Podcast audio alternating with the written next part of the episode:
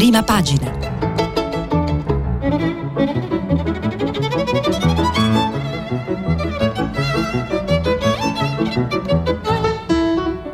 Questa settimana i giornali sono letti e commentati da Gad Lerner, editorialista del Fatto Quotidiano.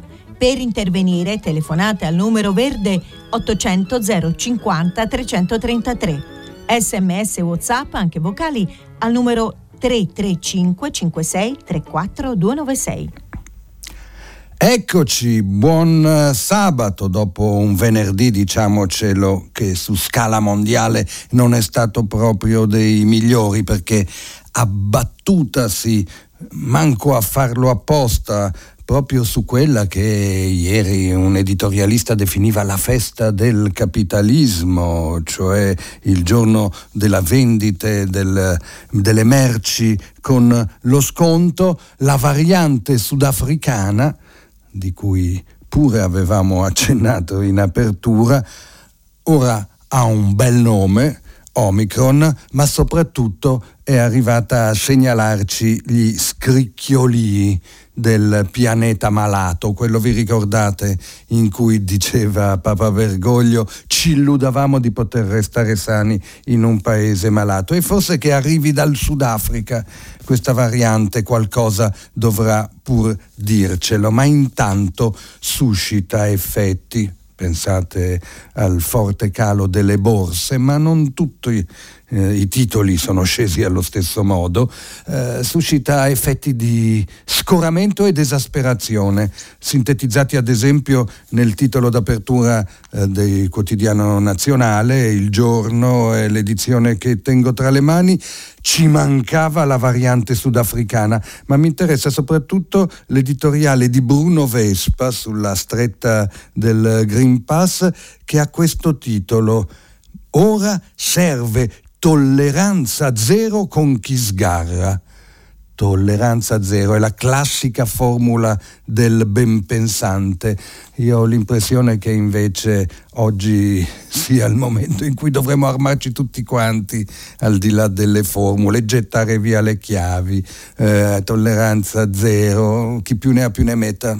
Dovremmo averne molta di tolleranza reciproca gli uni per gli altri e magari invece che prendercela violentemente con eh, l'untore che eh, vogliamo accusare, il presunto untore che vogliamo accusare eh, tra i vicini di casa, eh, sarà meglio allargare lo sguardo sull'incubo Omicron eh, che dà il titolo d'apertura a Repubblica con l'allerta mondiale. Qui ho trovato, eh, intervistato da Giuliano Aluffi, eh, Ghitini Ghitai, direttore di AMREF, la più grande organizzazione internazionale a supporto delle popolazioni africane portate più dosi qui nei paesi poveri o sarete sommersi dalle mutazioni, è il suo appello. Non serve proibire i voli dal Sudafrica come state facendo, non serve sbarrare le porte e le finestre, perché comunque il virus troverà la sua strada. La strategia più efficace, oltre che la più etica, è assicurarsi che tutti siano vaccinati. Prosegue Ghitahi, l'Africa ha il 17% della popolazione mondiale, stiamo parlando di un miliardo e 300 milioni di persone, ma questo 17% della popolazione mondiale finora ha avuto accesso solo al 3% delle dosi di vaccino globali. Oggi al mondo si somministrano più terze dosi che prime dosi, ovvero le nazioni ricche stanno erogando più richiami di quante prime dosi siano erogate nelle nazioni povere. Questo è immorale e racconta ancora il direttore di Amref, abbiamo rivolto una petizione ai paesi del G8, chiediamo che invece di fare incetta di vaccini per dare i richiami e le terze dosi ai loro cittadini, pur garantendole alle fasce di popolazione ad alto rischio, concedano le dosi per vaccinare il resto del mondo. Il programma internazionale COVAX dell'Organizzazione Mondiale della Sanità. Vi ricordate al termine del G20 di Roma fu annunciato come un grande passo avanti, dovrebbe permettere che almeno il 70% degli africani si vaccinino entro giugno 2022. Questo è l'impegno, metto io tra parentesi, che si era preso e si era magnificato questo impegno, ma per raggiungere il 70% di africani vaccinati entro il giugno prossimo, non basta che una nazione o l'altra oggi donino 5 milioni di dosi come atto sporadico. Il migliore meccanismo è che le nazioni ricche annullino i propri ordini per le loro nuove dosi. Questo è lo sguardo mondiale che dovremmo dare eh, prima di arrabbiarci perché arrivano varianti dai paesi eh, dove il virus circola liberamente e non ha avuto nessuna forma di eh, contrasto, ma questo temo sia molto complicato da realizzarsi. Per quanto riguarda il fronte interno, Uh, Repubblica ancora lancia l'allarme sull'internazionale nera che spinge i Novax alla protesta violenta. È interessante come il costituzionalista Michele Ainis si uh, misura con uh, i nuovi provvedimenti, il famoso Green Pass rafforzato, quello che per Bruno Vespa deve portarci alla tolleranza zero. Scrive Ainis l'obbligo non obbligatorio. Per il vasto popolo dei non vaccinati, 8 milioni, il Green Pass è un cappio al collo, sempre più stretto, mano a mano che le sue condizioni si inaspriscono. Ma fin dove può stringersi la corda? C'è un limite, un punto di rottura che rompe al contempo la legalità costituzionale? sta di fatto che le misure di contrasto al virus stanno cambiando segno, dalla persuasione all'induzione, dall'induzione alla costrizione e l'ultimo decreto battezzato dal governo aggiunge altre cinque spine di questa eh, via verso la costrizione. Le descrive Ainis per parlare, diciamolo, di un cambio di strategia, un nuovo paradigma. A questo punto la regola non sta più nella libertà di non vaccinarsi, bensì nel suo opposto. Regola è oggi, secondo Ainis, già di fatto l'obbligo vaccinale. Il vaccino è già obbligatorio, benché gli italiani non ne siano stati informati. Nessuno scandalo, il governo talvolta deve essere insincero per non allarmare i cittadini. La vaccinazione obbligatoria, ricorda ancora Michele Ainis, è una decisione consentita dalla Costituzione e già oggi esercitata in dieci casi nei riguardi dei minori. Eh, la via italiana per la vaccinazione, dunque, lui sintetizza, oggi è un obbligo non obbligatorio perché sarebbe stato giusto definirlo per legge mentre lo stiamo definendo per prudenza solo per decreto legge che entra in vigore, scade e avanti di questo passo. Dalla prima pagina di Repubblica la vignetta di Altan che raffigura una massaia che sta raccogliendo con la scopa dei cocci eh, per, da terra, eh, dice si è rotto il vaso e ci sono 5 stelle dappertutto. Perché ci sono 5 stelle dappertutto? Perché eh, Matteo Pucciarelli racconta che cade l'ultimo tabù dei 5 Stelle, è in arrivo la deroga al tetto dei due mandati elettivi per i portavoce del movimento. Verranno pensate eh, delle deroghe da far poi votare agli iscritti, eh, questo avverrà secondo eh, Matteo Pucciarelli su Repubblica, dopo il voto del Quirinale per non agitare prima le acque ed è un ulteriore passaggio dopo che è stato in qualche modo infranto il dogma grillino sul finanziamento dei partiti accettando il 2 per 1000.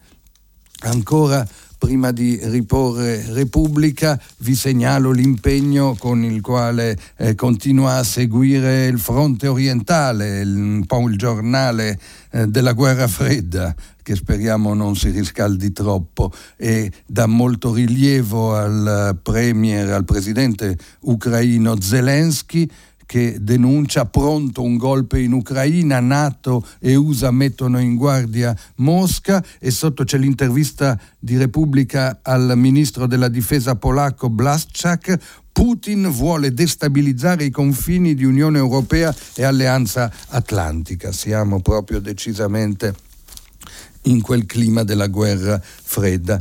Il Corriere della Sera, eh, unendo dire, la causa e la conseguenza materiale, intitola Nuova variante cadono le borse ed è interessante a questo proposito esaminare come cadono le borse perché la paura dei nuovi casi che ha fatto cedere a Milano il 4,6%, che ha portato giù petrolio e gas, non vale ugualmente per tutti i titoli azionari che hanno perso solo in Europa 399 miliardi in un giorno. Se in Europa i settori più penalizzati sono quelli dei viaggi, delle auto e delle banche, negli Stati Uniti alcuni titoli viaggiano in controtendenza.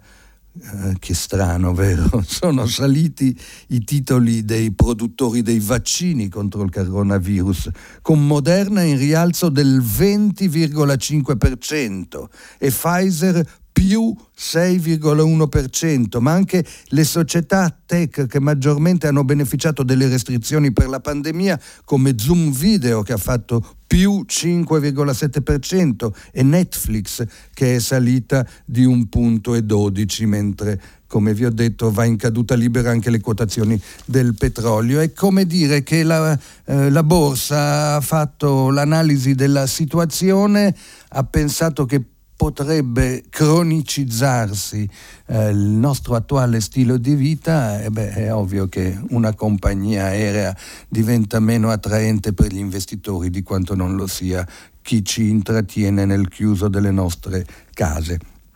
Da Corriere della Sera segnalo ancora il sondaggio di Nando Pagnoncelli, il PD primo partito, Fratelli d'Italia in ascesa che scavalca la Lega, mentre arretra il Movimento 5 Stelle, il PD arriverebbe al 20,8%, eh, il 18,8% eh, no, no, il, scusate, il 19,8, quasi il 20%, quindi esattamente solo un punto di percentuale in meno per Fratelli d'Italia che scavalca la Lega che si ferma al 19,1, 5 Stelle al 15,5.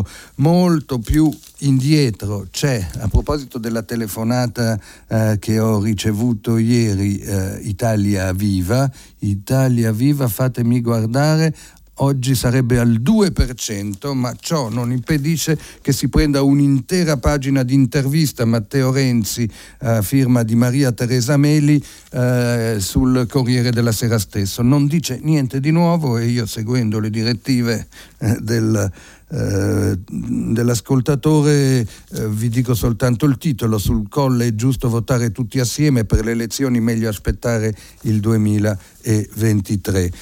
Sulla politica infatti dal Corriere della Sera credo che sia più interessante leggere qualche frase dell'editoriale di Ernesto Galli della Loggia. I partiti nel mare di parole, una faccenda che riguarda anche l'azienda eh, dalla cui sede di Corso Sempione a Milano vi sto parlando. Poche cose appaiono altrettanto certe come il fatto che una riforma che sottragga la RAI al dominio dei partiti non si farà mai, per una semplice ragione, che una riforma del genere significherebbe la crisi del sistema politico italiano a causa della virtuale scomparsa dei suoi protagonisti, cioè dei partiti attualmente esistenti. I partiti che oggi calcano la scena italiana sono per lo più dei gusci vuoti, quasi delle pure sigle, dice ancora Galli della Loggia, e mette in relazione la loro esistenza a questa azienda, la RAI la generale propensione alla vaghezza nella penisola fa sì che i, i, programmi dei partiti lasciano il tempo che trovano, da cui, cui, da noi nessun partito, se mai gli capita di vincere le elezioni, di andare al governo, si sente davvero impegnato a dare un seguito alle promesse, tranne i 5 Stelle, è giusto ammetterlo con il reddito di cittadinanza, una proposta peraltro mal concepita. Ma dove torna il ragionamento dei partiti persi nel mare di parole. Potrebbero, si chiede Galli della Loggia, i partiti sopravvivere all'assenza dai teleschermi per un mese? Ecco a che cosa serve la RAI, ad assicurare la stessa esistenza dei partiti, a certificare che ci sono. Ma oltre la RAI ci sono anche le tv commerciali, si può obiettare, è vero ma tra esse quella in realtà di gran lunga più importante, ben tre canali, non è forse in pratica anch'essa la tv di una metà dello schieramento politico e dei suoi partiti? Uh, vedrete che il tema è concreto e mi consente una divagazione da Amarcord, se ne può parlare perché sono passati più di vent'anni, ma nel breve periodo in cui ho fatto il direttore del TG1, la decisione che presi di abolire il pastone politico all'epoca affidato a Francesco Pionati, nel quale i vari eh, portavoce avevano quei 10, 12, 15 secondi a testa per ripetere quella che non poteva essere eh, un'ovvietà impastata appunto, beh, suscitò eh, tali reazioni che non voglio nemmeno, nemmeno farvele eh, immaginare. Eh, dalla cronaca milanese del Corriere qualcosa che interessa sono sicuro anche eh, chi ci ascolta da altre città, l'apertura sui monopattini, ogni giorno un ferito grave. La ferita tipica è quella che coinvolge entrambi i gomiti. Qualcuno mi ha detto, dottore, è un'epidemia. Negli ultimi sei mesi al pronto soccorso dei presidi ospedalieri ortopedici si sono presentati eh, 28.169 pazienti, di questi eh, un numero veramente elevato, il 14 rotti per cento, eh, su monopattino elettrico, caduti dal monopattino elettrico, 280 feriti, più di uno al giorno il fatto quotidiano. Eh, beh, qui eh, il titolo eh, principale, vaccini ai bambini, troppa fretta, pochi dati, e c'è l'intervista all'ex direttore delle malattie infettive dell'Istituto Superiore di Sanità Antonio Cassone, membro dell'American Academy of Microbiology, eh, mi consente di eh, chiedere scusa all'ascoltatore di ieri con il quale non avendo visto la sera prima eh, Lilly Gruber eh, che ospitava Travaglio avevo messo in dubbio eh, l'assertività con cui Marco Travaglio in quella trasmissione aveva detto neanche se mi puntano una pistola alla tempia io farei vaccinare a oggi eh, un mio eh, bambino, un mio figlio piccolo. Questo genere di assertività io credo che sia mm, degna di miglior causa, soprattutto da parte di noi che esperti non siamo, non c'è una linea sanitaria evidentemente nei giornali, eh, ma eh, è un fatto che questo titolo eh, è accompagnato dalle raccomandazioni di Cassone, iniezioni ai bimbi, meglio aspettare i dati della sperimentazione, i trial fatti da Pfizer e BioNTech per, hanno numeri troppo esigui, secondo questo eh, eh scienziato. Eh, il dibattito è aperto, quando si sa che brancoliamo nel buio in materie inesplorate. Decisamente esplorato è invece eh, il tema della RAI perché anche il Fatto Quotidiano gli dedica eh, spazio in prima pagina, anzi addirittura nell'apertura. RAI ha tre portavoce senza la voce. L'azienda di Fuertes non ne azzecca una e soldi buttati in programmi flop. Segnalo poi l'intervista invece alla concorrente della RAI, Lilly Gruber, già citata, che eh, presenta il suo libro La guerra dentro, ma che con, parlandone con Silvia Truzzi risponde anche a una domanda diciamo più di attualità. Perché Mario Draghi non va in tv e non rilascia interviste? Dicono gli inglesi less is more, probabilmente ritiene di essere più efficace così. Da giornalista però non solo mi piacerebbe poterlo intervistare, ma credo che il confronto con la stampa libera sia importante per un capo di governo. Non bastano le rare conferenze stampa. Diciamo che accettiamo la temporanea indisponibilità del nostro Premier come uno dei tanti sacrifici imposti dalla pandemia. Su via. Sopporteremo.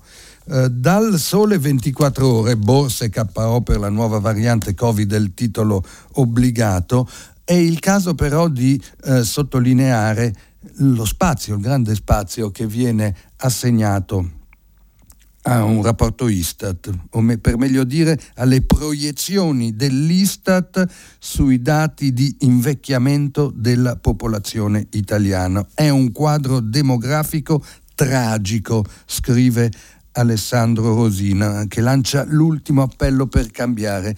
Eh, vi dico soltanto due cifre e credo che siano eh, più che sufficienti secondo il ritmo di invecchiamento attualmente in corso della nostra popolazione, noi che al 2020, l'anno scorso, avevamo un'età media come italiani di 45 anni,7, di quasi 46 anni, Beh, eh, fra mezzo secolo avremo un, un'età media, media, ricordatevelo, superiore ai 50 anni. Se volete un paragone, vabbè, questo è un po' forte, ma in Uganda o in Niger l'età media della popolazione è di 15 anni.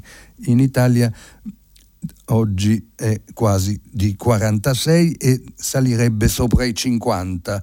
E poi eh, non è uguale dappertutto perché resterebbe sotto la media dei 50 anni nel nord Italia, ma nel mezzogiorno d'Italia eh, si invecchierebbe molto più in fretta ovvero naturalmente nascerebbero molti meno bambini, tanto che sarebbe il 52,1% degli italiani meridionali ad avere più di 52 anni.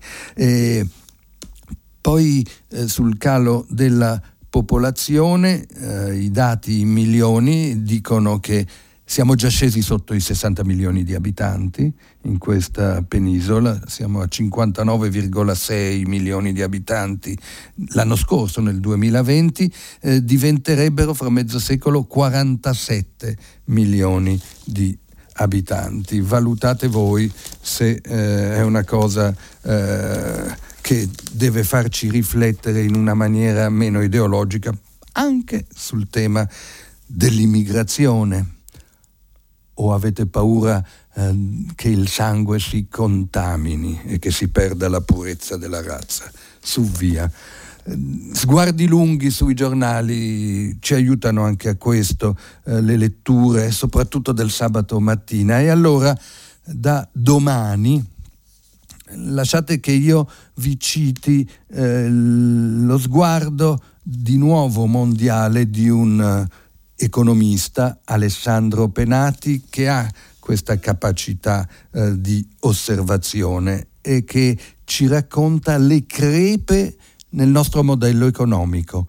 Cina e Germania, il Covid ha bloccato i motori della crescita mondiale. Nell'ultimo ventennio, scrive Penati su Domani, la crescita economica è stata trainata del, dalla Germania in Europa e dalla Cina nel resto del mondo, ma la crisi da Covid potrebbe aver rivelato delle crepe nel modello di crescita di queste due economie. Il Covid sembra aver incrinato il motore dell'economia tedesca la stima della crescita per quest'anno è del 2,8% che collocherebbe la Germania al ventesimo posto dei 23 paesi dell'Ocse. Spiega lungamente le ragioni di questo rallentamento della crescita in Germania. Io non ve le posso riassumere tutte, ma c'è poi il passaggio per ragioni diverse alla Cina, eh, per la quale vale secondo Penati lo stesso ragionamento. Era cresciuta a un tasso medio annuo del 10,5% dal 2002 al 2012, da allora il tasso di crescita è sceso gradualmente, anche qui ne spiega tutte le ragioni, fra le altre interessante quella relativa all'incognita dello Stato sociale. Invecchia anche la popolazione cinese, oggi la Cina ha un tasso di natalità inferiore all'Europa e quindi c'è una maggiore domanda di welfare e benessere sociale. Di qui il mantra della prosperità comune del premier Xi Jinping e la censura dei ricchi e dell'ostentazione della ricchezza. Ma se lo slogan della prosperità comune fosse il segnale di un'espansione del welfare in Cina, il costo delle risorse per finanziarlo sarebbe un ulteriore macigno sulla crescita potenziale di quel grande paese. Quale sarà l'economia mondiale nel post-Covid è difficile dire, ma è ragionevole dubitare che Germania e Cina possano continuare a essere le locomotive del mondo. Vedete che non torna tutto come prima, no, decisamente. E allora appare minore eh, una vicenda alla quale pure giustamente abbiamo dato molto rilievo nei giorni scorsi, e cioè la battaglia intorno alla nostra compagnia di eh, telecomunicazioni, la TIM.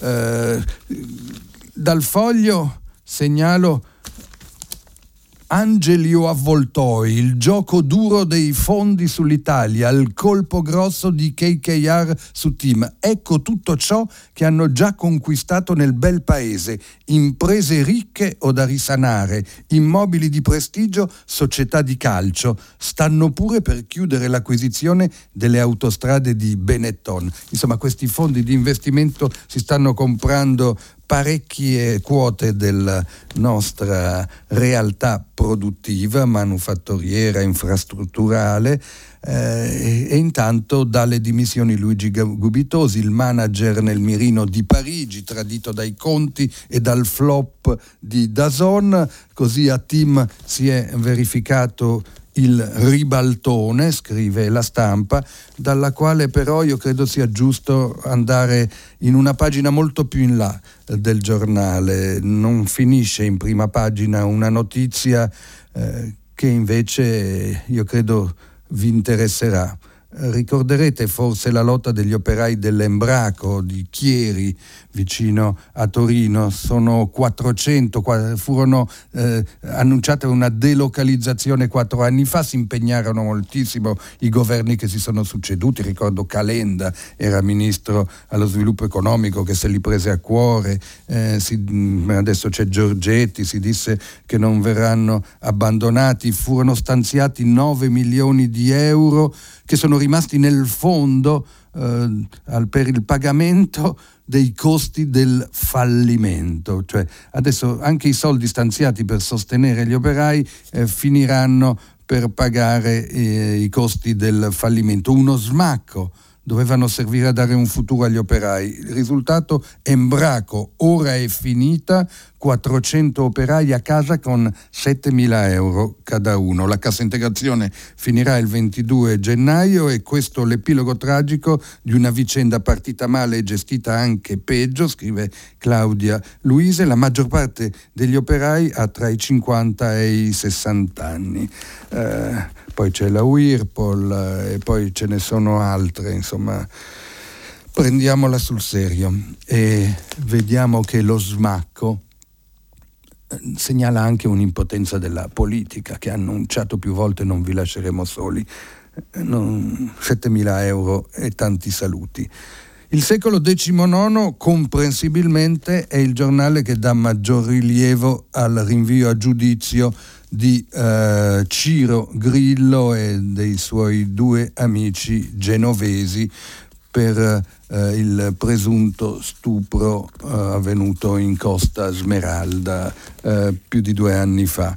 Sono in tre a processo per stupro, c'è anche la dichiarazione della ragazza che li accusa adesso respiro. La prima udienza è fissata per il 16 marzo. L'avvocato di questa eh, ragazza dice che oggi è un giorno importante perché nei messaggi intercettati è nascosta la scatola nera della violenza. Lì non so quanta chimica eh, e quanto alcol mischiati in quella notte abbiano contribuito a un episodio che la magistratura dovrà eh, giudicare, ma che in ogni caso non è accettabile.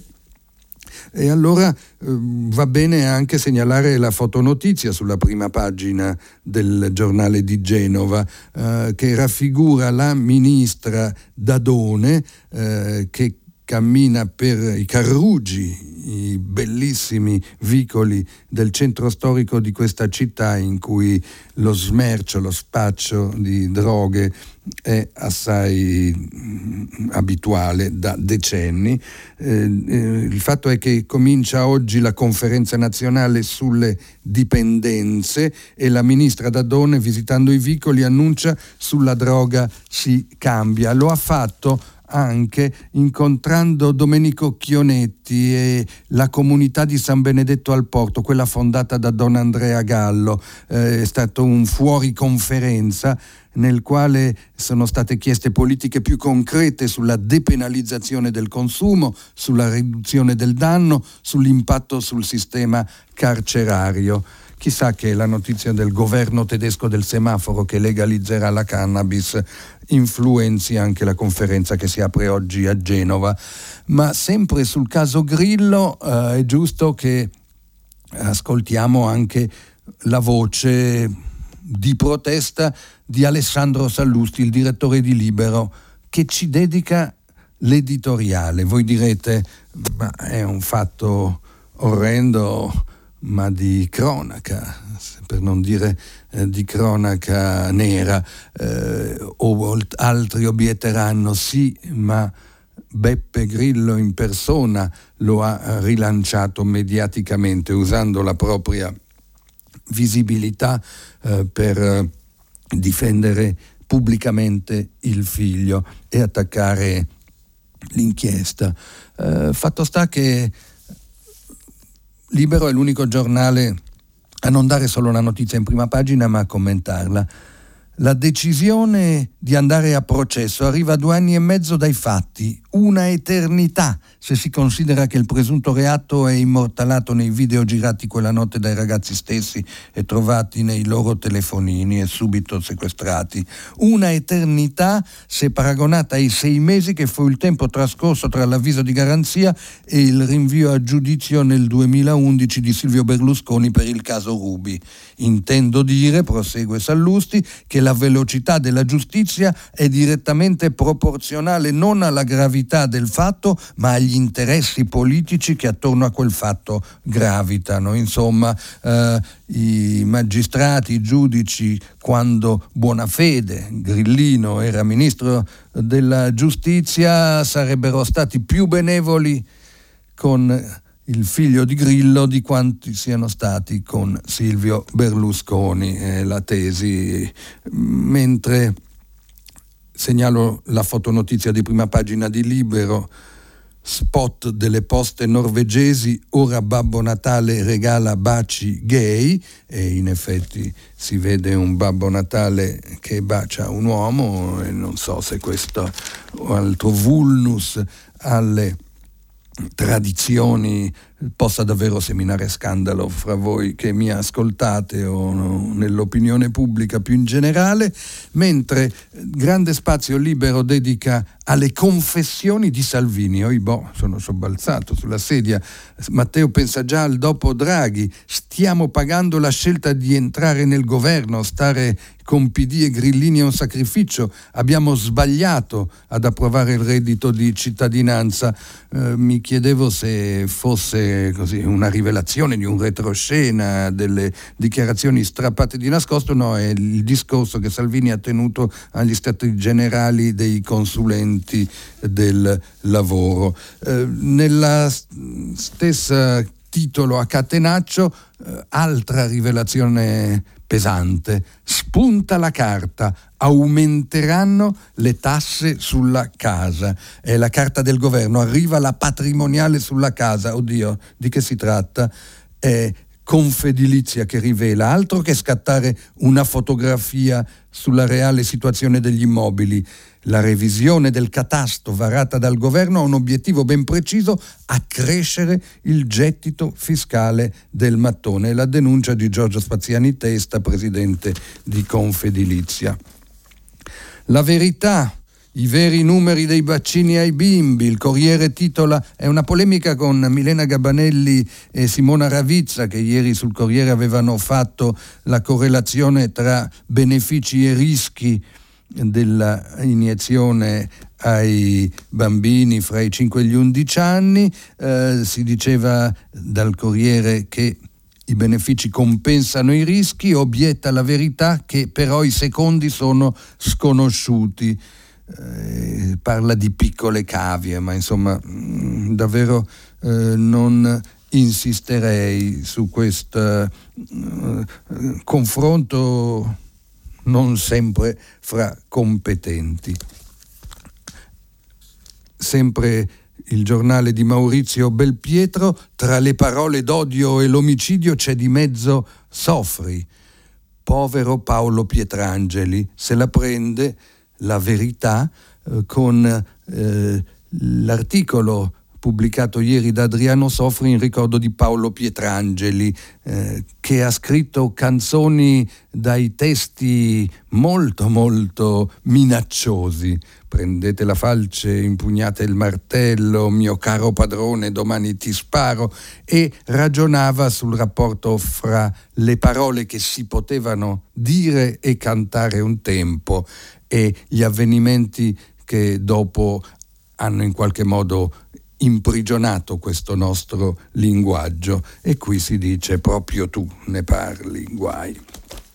Il virus infetta l'economia e il giornale a, a usare questa espressione e a dare lo spazio eh, di una fotonotizia in prima pagina ai ragazzi genovesi che rischiano 12 anni nel processo per stupro e eh, con ciò io arrivo ad avvenire eh, che ha un editoriale di Paolo Borgna, eh, diciamo così, eh, speranzoso dal suo punto di vista. Fine del reato di solidarietà, saggi giudizi sul soccorso ai migranti. Eh, di che cosa eh, si tratta? Di due sentenze ad Agrigento e a Bologna che hanno concluso vicende giudiziarie nelle quali si era insinuato che il salvataggio dei migranti fosse in realtà un reato fosse fatto per subdoli motivi di interesse e violando uh, la sostanza del nostro diritto. Uh, sentenze che inducono all'ottimismo, ma Paolo Borgna aggiunge subito che questo nuovo orientamento dei magistrati è singolarmente ma clamorosamente contraddetto dalla condanna del Tribunale di Locri contro Mimmo Lucano quel qualcosa di nuovo che oggi vediamo nel sole è in realtà qualcosa di antico, si chiama umanità. Block Friday è il titolo con cui ironizza il manifesto sulla variante Omicron che spaventa il mondo, che fa crollare le borse, che fa riunire d'emergenza l'Organizzazione Mondiale della Sanità, che rende probabilmente necessario anche l'aggiornamento dei vaccini. Ma è questo il manifesto, l'unico giornale eh, su cui eh, viene dato grande risalto in prima pagina al corteo di non una di meno che chiude in qualche modo la settimana dedicata al eh, contrasto contro il, le violenze sulle donne. Il corteo di Non Una di Meno torna nelle strade romane, si parte alle 14 da Piazza della Repubblica e si arriva a Piazza San Giovanni, previsto arrivi eh, da, di delegazioni da tutta l'Italia e questo con eh, due carri, scusate, insomma eh, è una manifestazione che si ripete e che, mm, come dire, non lascia eh, inevaso il tema che abbiamo trattato tanto nei giorni scorsi. Dal messaggero eh, voglio segnalare l'editoriale di Carlo Nordio dedicato al Calvario di Mario, sì perché non è bello e non è giusto eh, lanciare in prima pagina eh, anche con enfasi eh, la notizia di un precedente storico come quello del eh, tetraplegico marchigiano che si è visto riconosciuto dal Comitato Etico il diritto al suicidio assistito, eh, se poi non si va a vedere, questo noi lo abbiamo raccontato se non sbaglio martedì eh, di questa settimana, se poi non si va a vedere che nei giorni successivi subentrano gli ostacoli, le opposizioni, i rinvii.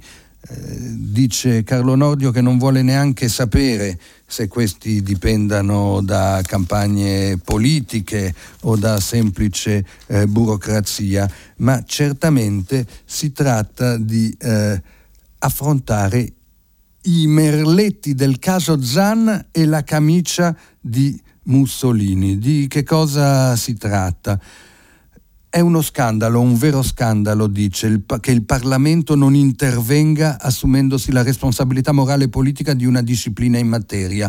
Voltaire diceva che prima di avere i merletti occorre avere la camicia.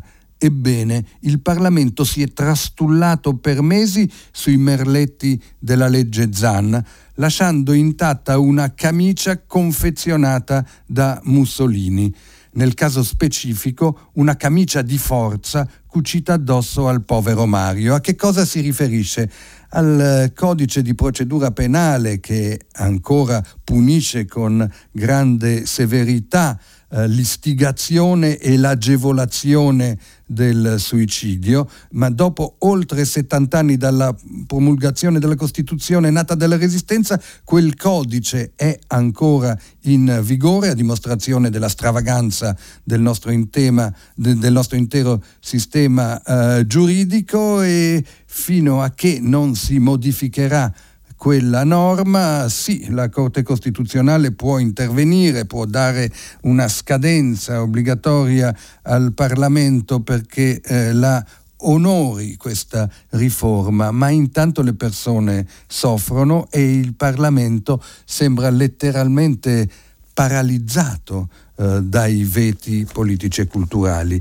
E se avevamo salutato come un avvenimento di civiltà importante quello verificatosi la settimana scorsa, eh, beh, eh, non la settimana scorsa, all'inizio di questa settimana, eh, qualche giorno dopo dobbiamo dire che no, eh, l'attesa si prolunga.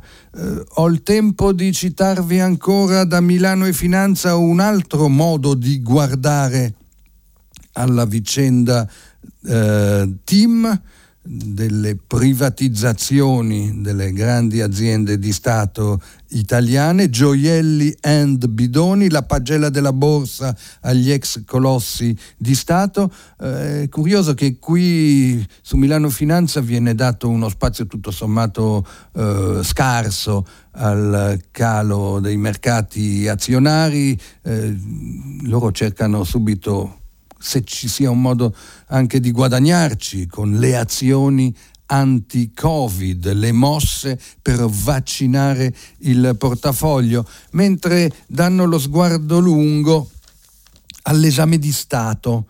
Il terremoto Team rimette sotto la lente le privatizzazioni degli ex colossi statali. I conti pubblici ci hanno guadagnato e i soci? E allora veniamo a sapere che eh, Team ha penalizzato i suoi azionisti da quando è privatizzata. Lo stesso vale per Leonardo, la Finmeccanica, lo stesso vale per Fincantieri, mentre invece ci hanno guadagnato gli azionisti da quando sono privatizzate l'Eni, le autostrade o quelle tantissimo, ci hanno guadagnato veramente più 5.852% e anche l'Enel. E alle 8 in punto su queste nude cifre mi fermo e ascolto le vostre telefonate. Gad Lerner, editorialista del Fatto Quotidiano, ha terminato la lettura dei giornali di oggi. Per intervenire chiamate il numero verde 800 050 333. Sms WhatsApp anche vocali al numero 335 56 34 296. Si apre adesso il filo diretto di prima pagina. Per intervenire e porre domande a Gad Lerner, editorialista del Fatto Quotidiano, chiamate il numero verde 800 050 333. Sms WhatsApp anche vocali al numero 335 56 34 296. La trasmissione si può ascoltare, riascoltare e scaricare in podcast sul sito di Radio 3 e sull'applicazione Rai Play Radio. Ascolto subito le vostre telefonate, ma lasciatemi prima dare due rispostacce a Giovanni e ad Alessandro eh, che mi scrivono. Giovanni, lei degli effetti negativi dei vaccini non ne tiene mai conto. Ha appena accennato a quello per i bambini. Come mai con tre punti interrogativi? È semplice la risposta Giovanni, perché sono pagato ormai non più soltanto da Soros e da De Benedetti, sono pagato anche da Albert Burla, l'amministratore delegato della multinazionale Pfizer, per fargli guadagnare sempre più soldi e intanto mi regalano orologi preziosi, eh, finanziamenti occulti, come tutti i giornalisti siamo corrotti e facciamo parte di un piano di cospirazione mondiale che nasconde gli effetti negativi dei vaccini e invece diffonde eh, dati sul fatto che ci rendono non immuni, perché quello è impossibile, ma un pochino meno esposti alla mortalità eh, del Covid. Lei ha fatto bene a scoprire questo mio segreto.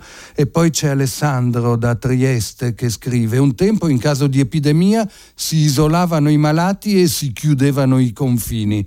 Ora invece si rinchiudono i sani e si spalancano le frontiere. Questa visione di un paese che ha le frontiere spalancate e che ha rinchiuso i suoi sani eh, con l'operazione anche della vaccinazione di massa è una inversione diciamo, de, de, dei dati di fatto di realtà che abbiamo tutti sotto gli occhi che trovo però tipica eh, di un momento di crisi in cui eh, i nostri sentimenti, le nostre paure, i nostri malesseri eh, provocano anche suggestione, appunto.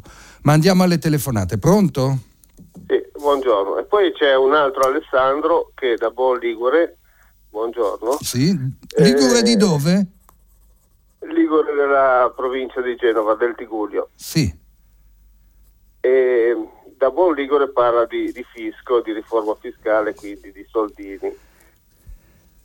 E perché sfugge diciamo, alle sue acutissime analisi e soprattutto diciamo, all'operato de, dei governanti che magari erano impegnati e, diciamo, a incentivare le emissioni ambientalmente nocive con lo sfoggio delle sprecce. Sì, eh, Cosa ci sfugge? Cosa sfugge a noi governanti? Ecco. Dica. No, lei non è governante, lei è un no, faccio... acutissimo analista che eh, vede diciamo, compattare in una riforma fiscale in proiezione, che quindi dice una riforma e contemplerà tutte le sfaccettature fiscali del cittadino, il discorso di tre o quattro scaglioni fiscali, quattro, Dimentic- sì. dimenticando totalmente che il cittadino sostiene ben altri oneri fiscali e vanno nel dimenticatoio, perché quando sosteniamo l'IVA, quando sosteniamo quel 60% circa di accise sui carburanti sulle prestazioni energetiche, canoni di qua, polli di là, tutto questo monte fiscale va nel dimenticatoio. Quindi con un'applicazione simile a un cashback eh, si potrebbe perlomeno consuntivare il eh, monte fiscale che eh, rimane sommerso. La ringrazio. Rimane sommerso però in negativo. Io mm. mi auspicavo sempre eh, che quando si parla di riforma venisse considerato anche questo fattore. No? La ringrazio Invece... di averci ricordato questa dimenticanza, ma credo che eh, sia da non dimenticarsi anche la necessità di avere un gettito fiscale degli introiti da parte eh, dell'Agenzia delle Entrate e quindi del bilancio statale sufficiente a coprire eh, le spese pubbliche.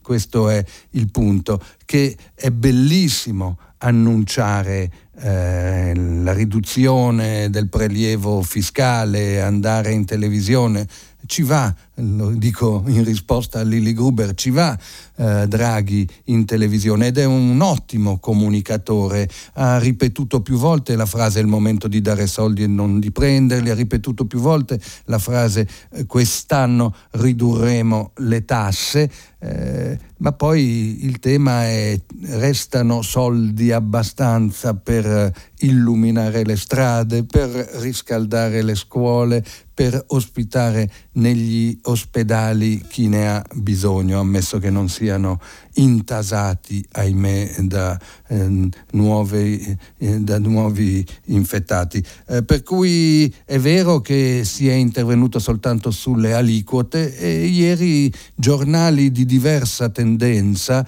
eh, si sono incontrati nell'uso del diminutivo. È stata una riformina quella del fisco. Del resto io non credo che un governo che ha dentro insieme eh, l'EU e la Lega, il Partito Democratico e Forza Italia possa davvero fare una riforma significativa del fisco, eh, magari intervenendo, come lei dice, sull'IVA eh, o sulle accise invece che sulle aliquote o magari ponendosi un problema di eh, prelievi sulle rendite, sui bonus, sulle grandi proprietà. Pronto? Chi parla? Pronto? Eh, Gard, buongiorno. Sono Gabriella dalla provincia di Ancona. Mi dica. Eh, ho, vedo, sento tanta incertezza sul vaccino ai bambini, sia da parte di giornalisti che da parte anche di alcuni virologi. Allora mm, mi è venuta una domanda da fare. Chi sono i bambini sui quali, a quali categorie appartengono i bambini sui quali viene sperimentato il vaccino per loro? Cioè, mh, mm, saranno figli di poveri, afroamericani, saranno bambini del terzo mondo, ma mm, chi, chi può essere il bambino su cui viene sperimentato un vaccino nuovo? Ecco. Guardi, eh, signora Gabriella, che questo tema si pone su tutti i farmaci. Eh, eh, la campionatura, adesso non è che stiamo parlando di un veleno, di una, eh, eh, di una sostanza chimica particolarmente pericolosa o sconosciuta, stiamo parlando di un vaccino che è già stato somministrato a miliardi eh, di persone, miliardi che, i cui elementi, i cui diciamo, contenuti sono arcinoti e per ogni nuovo farmaco, anche quelli da banco, quelli che in farmacia ci vendono tante di quelle porcherie che se eh, non, adesso non si arrabbino i farmacisti, ma che se non siamo capaci eh, con dietro anche le indicazioni mediche di usare con ponderatezza e saggezza. Ci sono persone convinte che solo quella bustina lì gli fa passare il malessere, che magari ne assumono quantitativi enormi, che gli provocano danni allo stomaco. Voglio dire, eh, sono moltissime eh, gli incidenti a cui andiamo incontro nell'uso dei farmaci e dunque adesso stabilire questo scenario da impigo, incubo per cui ci sarebbero delle cavie bambini eh, che rischiano, eh, no, non, non, più di quanto non avvenga da sempre eh, in medicina e in farmacologia.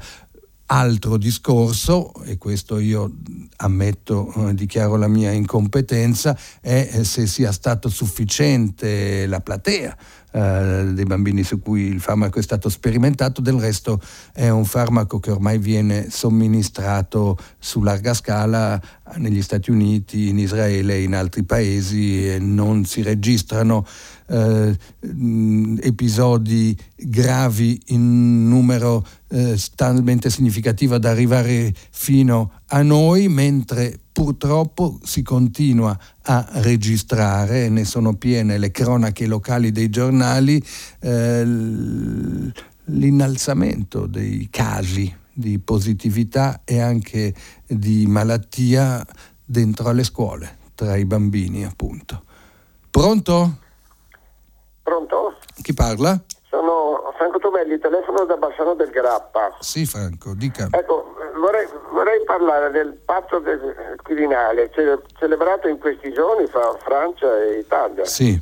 Un patto che segna la storia, è stato detto da parte di qualche testata, secondo me un po' enfaticamente.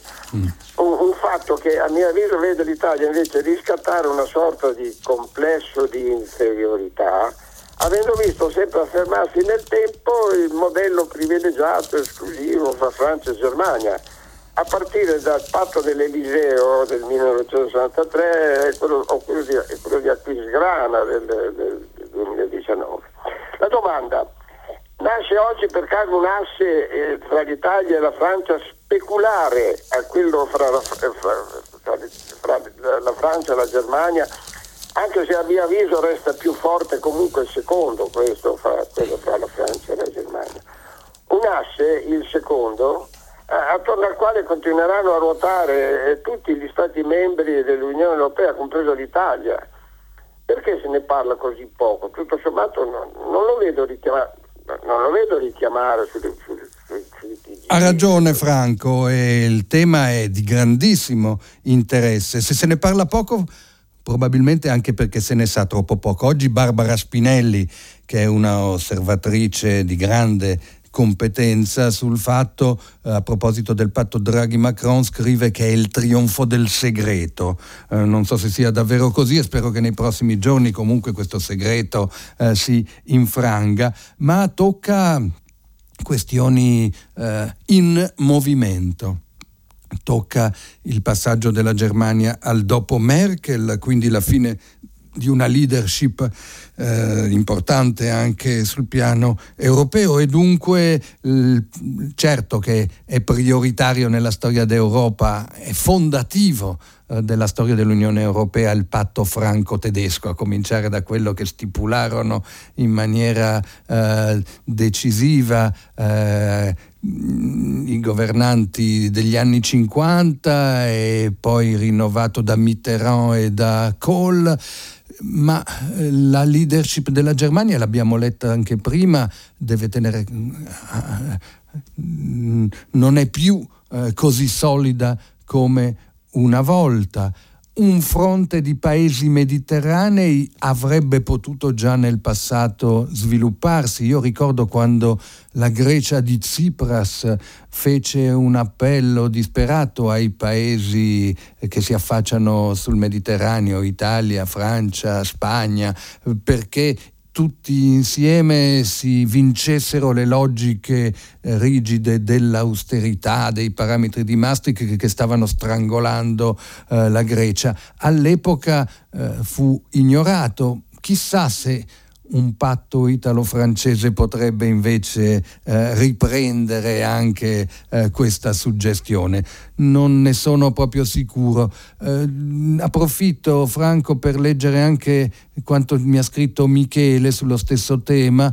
Dopo il trattato separato con la Germania, ora la Francia ottiene l'alleato più prezioso per avere dominanza numerica in Europa europea, il trattato del Quirinale.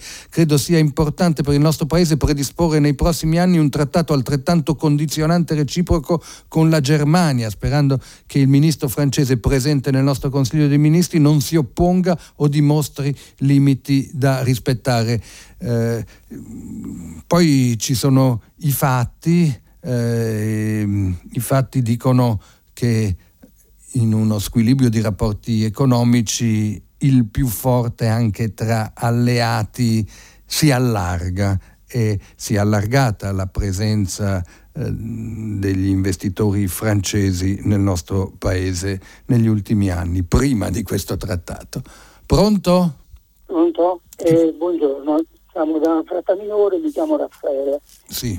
Io mm, nell'apprendere eh, dell'ennesima variante del virus, che adesso viene denominato Omicron, mm, prima individuato in, in Sudafrica, poi la prima presenza in Europa in Belgio, ho dovuto constatare con molto molta tristezza proprio l'inadeguatezza della nostra classe dirigente nell'affrontare problemi enormi per, per, il mondo e quindi non lo so, questo pensare che si poteva uscire dalla pandemia senza uh, uh, allargare uh, le vaccinazioni a tutto il mondo, a chi ne ha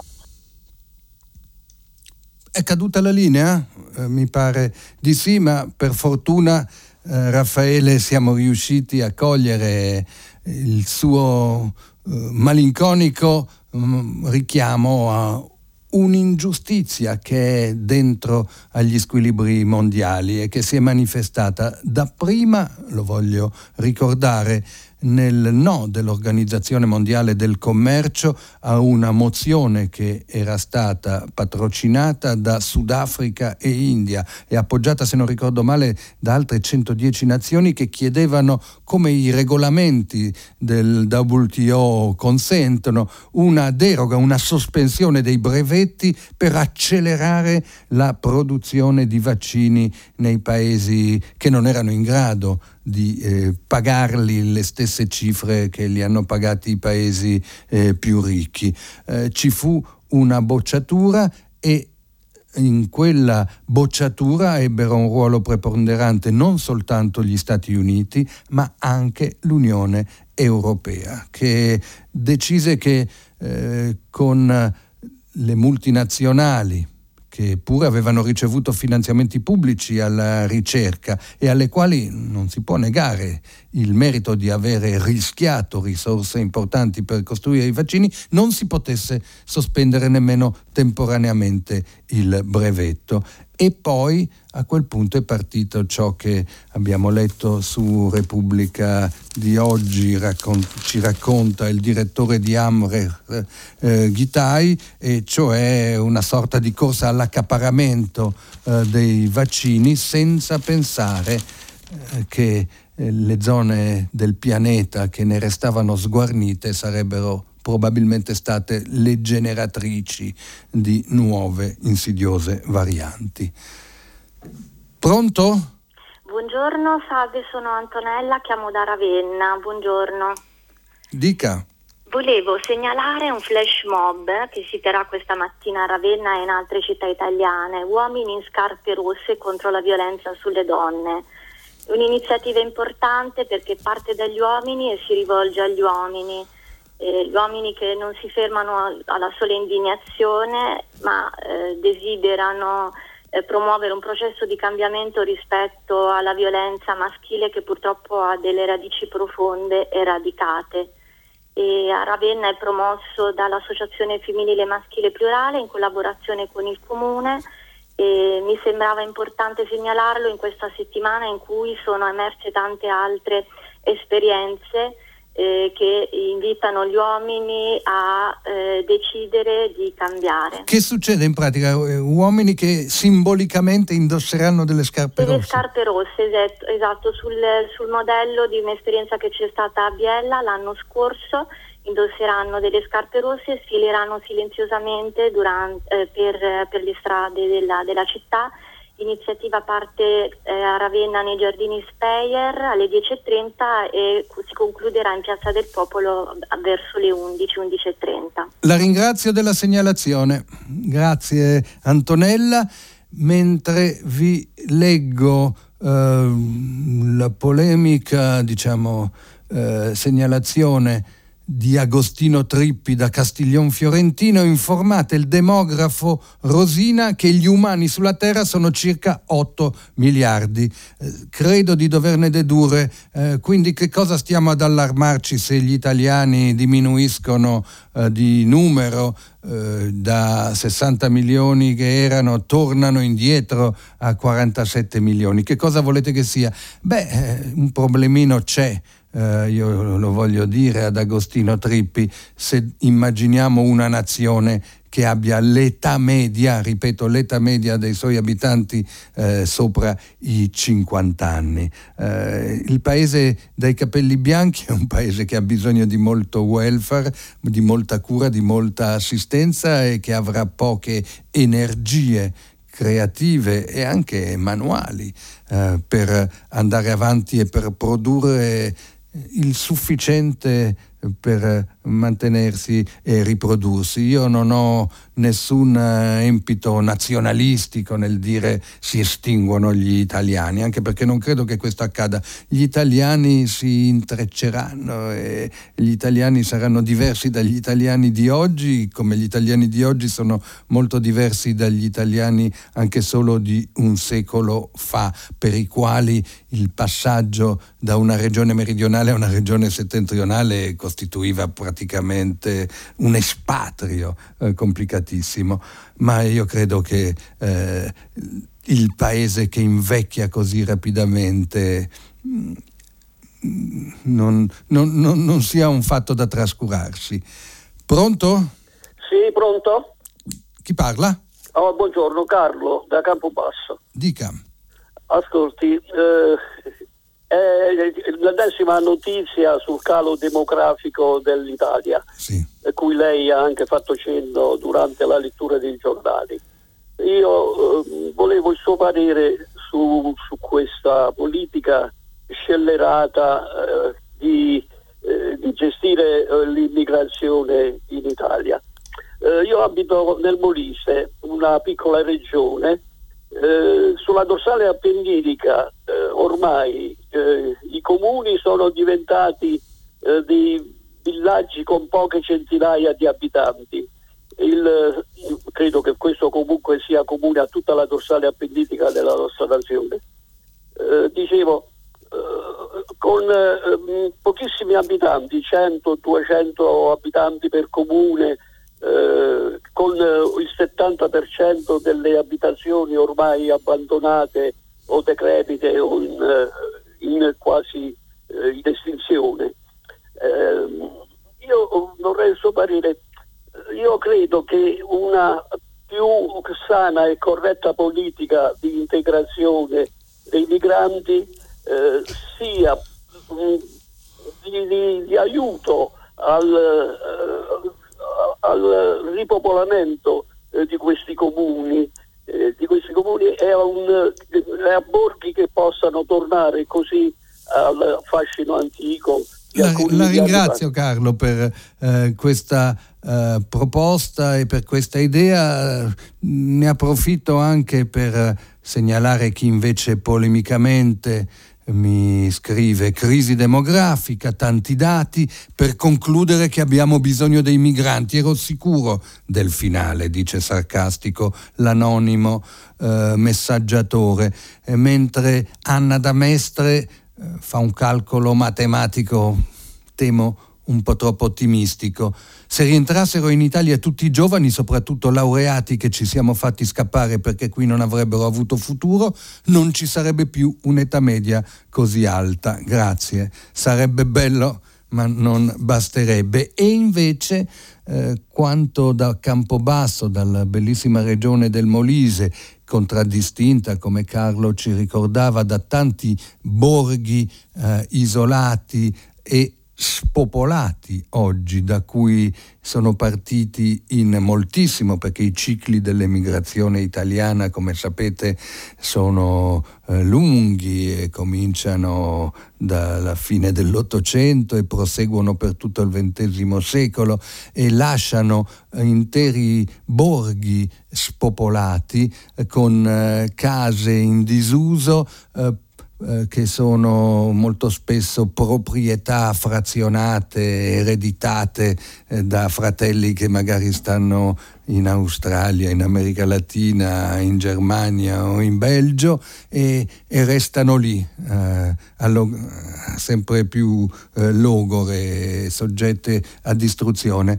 Eh, quando un'idea di, del genere da lei suggerita di rigenerazione, di ripopolamento è stata non solo proposta ma anche attuata nella Locride, nel piccolo paese di Riace, eh, beh sapete cosa ne è conseguito. Da una parte ammirazione, eh, un modello eh, studiato e rilanciato in tutto il mondo, ci hanno fatto sopra una fiction che giace eh, negli archivi della RAI di Rai 1 con Beppe Fiorello protagonista, mai andata in onda perché è scattata l'inchiesta sul sindaco Mimmo Lucano.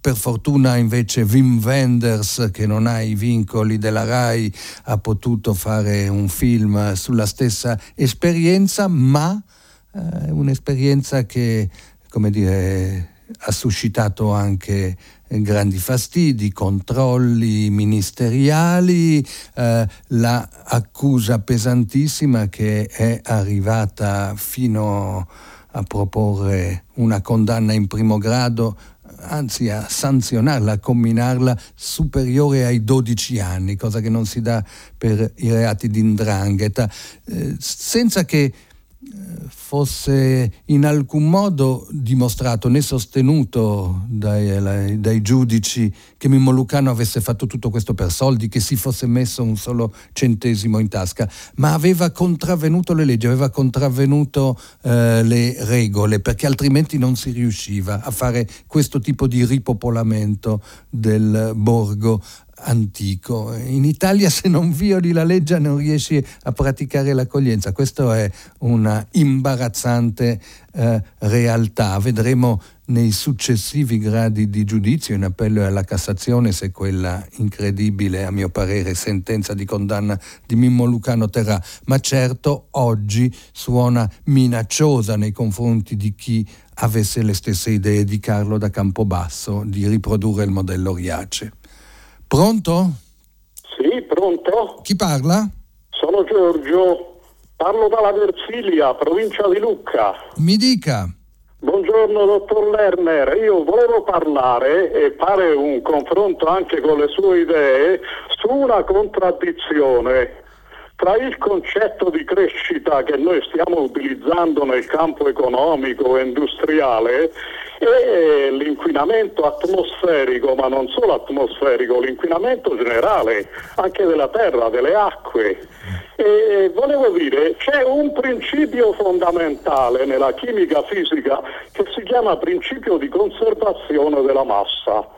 Ora eh, noi lo studiamo al liceo, soprattutto all'università naturalmente, ma i nostri politici, i nostri filosofi dovrebbero conoscerlo questo principio. Che cosa dice il principio di conservazione della massa? Sostanzialmente dice che ciò che noi consumiamo ce lo ritroviamo esattamente nella stessa quantità, sotto forma naturalmente di aria, di acqua e di terra, come un rifiuto quindi mentre noi parliamo di crescita in maniera direi acritica senza pensare al significato e al concetto del consumismo, altrettanto noi ci ritroveremo come rifiuto. Questo è un po' il, diciamo, il, problema generale dentro il quale rientra anche la questione del coronavirus, perché questo consumismo si, si, si, riferisce anche al consumo dello spazio generale, al consumo dei tempi. Allora io mi domando cosa fare, io sono un nonno, dottor Lerner, e, e, e ho dei figli e dei nipoti e vorrei dare una mano a loro e vorrei fare un appello anche a tutti gli altri nonni. Il nonno veramente... Giorgio, da, da, nonno a nonno, da nonno a nonno eh, provo a risponderle a una questione così generale, il rapporto tra crescita economica e la fatica eh, che nel creato, nell'ambiente, sul pianeta, questa crescita portato, violentandolo eh, molte volte. Eh, vorrei rispondere a una questione così larga, così generale, eh, con invece notizie di cronaca, perché poi eh, volendo lasciare qualcosa ai nostri nipoti bisogna che i tempi siano un po' più brevi, lei sarà d'accordo. E allora mi ha colpito che il nuovo governo tedesco del cancelliere Scholz si sia dato eh, l'obiettivo che entro il 2030 eh, non vengano chiuse tutte le centrali carbone, a carbone in Germania. Guardate che il 2030 siamo a, quasi a dicembre del 2021, vuol dire che in otto anni si chiudono le centrali a carbone. Eh, eh, ecco come si agisce in tempi brevi e mi viene subito da fare un paragone con quanto accade in una città che mi è molto cara e che nella tragedia che vive resta bellissima. E sto parlando della città di Taranto, dove ormai da più di dieci anni, nonostante diverse perizie, nonostante tutte le sentenze e le ispezioni operate dai diversi gradi della magistratura abbiano certificato che l'acciaieria produce ancora oggi polveri eh, che causano danni alla salute grave per chi abita nei quartieri limitrofi e nonostante sia stata ordinata la chiusura di quelle eh, produzioni a caldo, di quegli altiforni, eh, si è sempre trovato una maniera, da ultima il Consiglio di Stato ha bloccato una sentenza del TAR, ma altre volte è stato direttamente eh, il governo, il Consiglio dei Ministri a sospendere temporaneamente e si continua e si continua così. Mm, eh, cambiare e assumere uh, un'idea della crescita uh, che tenga conto della salvaguardia delle generazioni future. Si parla di bambini, abbiamo parlato di vaccinazione dei bambini, eh, sarebbe interessante, eh, ahimè, eh, produrre i dati sulla eh, vulnerabilità dei bambini del quartiere Tamburi di eh, Taranto in presenza di costante diffusione delle polveri. Leggo ancora dei messaggi che mi sono arrivati. Elisa è maliziosa nei miei confronti. Egregio Lerner, in questi giorni ci è sembrato pronto a trasferirsi ad altro quotidiano a una linea editoriale che applaude sempre e comunque le decisioni di Draghi. Accidenti, scrivo sul fatto quotidiano, ho scelto di andarci. Eh, neanche due anni fa, ma in realtà starei già trafficando, eh, rendendomi, come dire, gradito a Draghi. Eh, Elisa, quanta dietrologia. Eh, non sto certo a ripetere quanto più volte ho affermato nel corso di questa eh, settimana, e cioè che un governo di unità nazionale come quello presieduto da Draghi in seguito a un commissariamento di fatto dei partiti che si erano rivelati impotenti eh, in, eh, in, in, Parlamento, eh, è un governo che non può combinare molto e che non ha combinato molto, che al dunque delle riforme vere, pensioni, fisco, ammortizzatori sociali, resta inevitabilmente paralizzato. La storia ci dice, io voglio tranquillizzare Elisa, la storia ci dice che in Italia i governi di unità nazionale durano poco è durato poco il governo Pari, è durato poco il governo De Gasperi con dentro i comunisti e poi ci sono stati i governi Andreotti di solidarietà nazionale nel um, 78. E durano poco, è inevitabile perché quando unisci gli opposti non sono in grado di elaborare un programma di riforme incisive. E quindi eh, vedrà che eh, il mio destino personale su quale giornale scrivo è molto poco interessante, ma anche lei, eh, come dire, non dovrà star lì a interpretare chissà quali retroscena alle mie parole. Pronto? Chi parla? Eh, buongiorno, eh, mi chiamo Doriana, telefono dalla provincia di Viterbo. Eh, grazie alla redazione, tanto più che mi ha passato lei che stimo enormemente. veniamo al dunque. Eh, una notizia buona che ho letto, penso di ieri o al massimo di due giorni fa.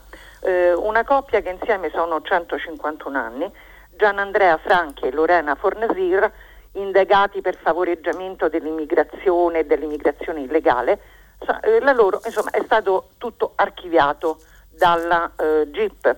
Eh, queste due persone eh, sono anche eh, molto attivi con un'associazione che si chiama Linea d'Ombra. Eh, sono due persone meravigliose e straordinarie, sono due persone umane, continuano a fare quello che hanno sempre fatto, dare tutto il sostegno che possono alle persone che peraltro arrivano a Trieste, quindi non solo afghani, ma tutti coloro che hanno bisogno di gesti di solidarietà attiva e umana. Quindi questa sentenza, questa eh, tra l'altro durata due anni con tutto quello che significa in costi eh, umani e materiali, eh, ha avuto questo diciamo lieto fine. Allora, non è una notizia da prima pagina, però penso che due parole possiamo spenderle. Grazie della sua attività di giornalista. Eh, Doriana, ne avevo scritto di quella vicenda perché mi aveva molto eh, colpito che eh, due persone anziane, come lei ricordava, eh, lui eh, credo che sia vicino agli 80 anni se non li ha superati, si siano visti la perquisizione di casa, il sequestro del computer e del telefonino e eh, l'accusa di associazione a delinquere. Perché? Perché andavano a Trieste eh, sulle panchine, se non sbaglio, davanti alla stazione a portare eh, cibo e eh, indumenti alle famiglie che, avevano, che erano riuscite a passare il confine, per lo più curdi, se non ricordo male, eh, che si ritrovavano senza niente perché per passare eh, molto spesso avevano dovuto dare tutti i soldi che avevano a qualcuno che era in grado di indicargli la via più eh, sicura. Associazione a delinquere eh, era stata ipotizzata nei loro confronti. In città, a Trieste, eh, erano molto conosciuti questi due volontari eh, così generosi e ci fu sconcerto imbarazzo, ma invece il il capo del tribunale rilasciò dichiarazioni severe dicendo che bisognava verificare che non ci fosse di mezzo una grande organizzazione eh, di cui loro erano gli emissari. Eh, per fortuna, come dire, in tempi troppo lunghi anche questa situazione si è eh, risolta. Vediamo se faccio ancora in tempo a leggervi un messaggio. Sì, Edward Jenner considerato il padre della immunizzazione, l'inventore dei vaccini.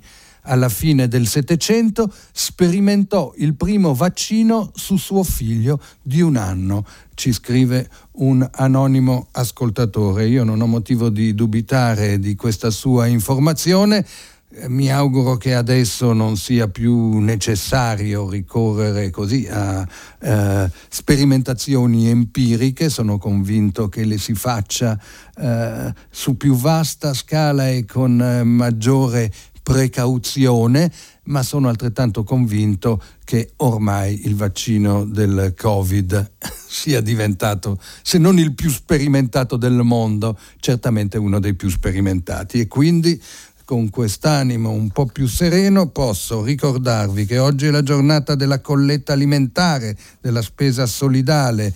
Partecipate se potete e ascoltate il seguito della programmazione di Radio 3, mentre domani ascolterete per l'ultima volta la mia rassegna stampa. Buon sabato.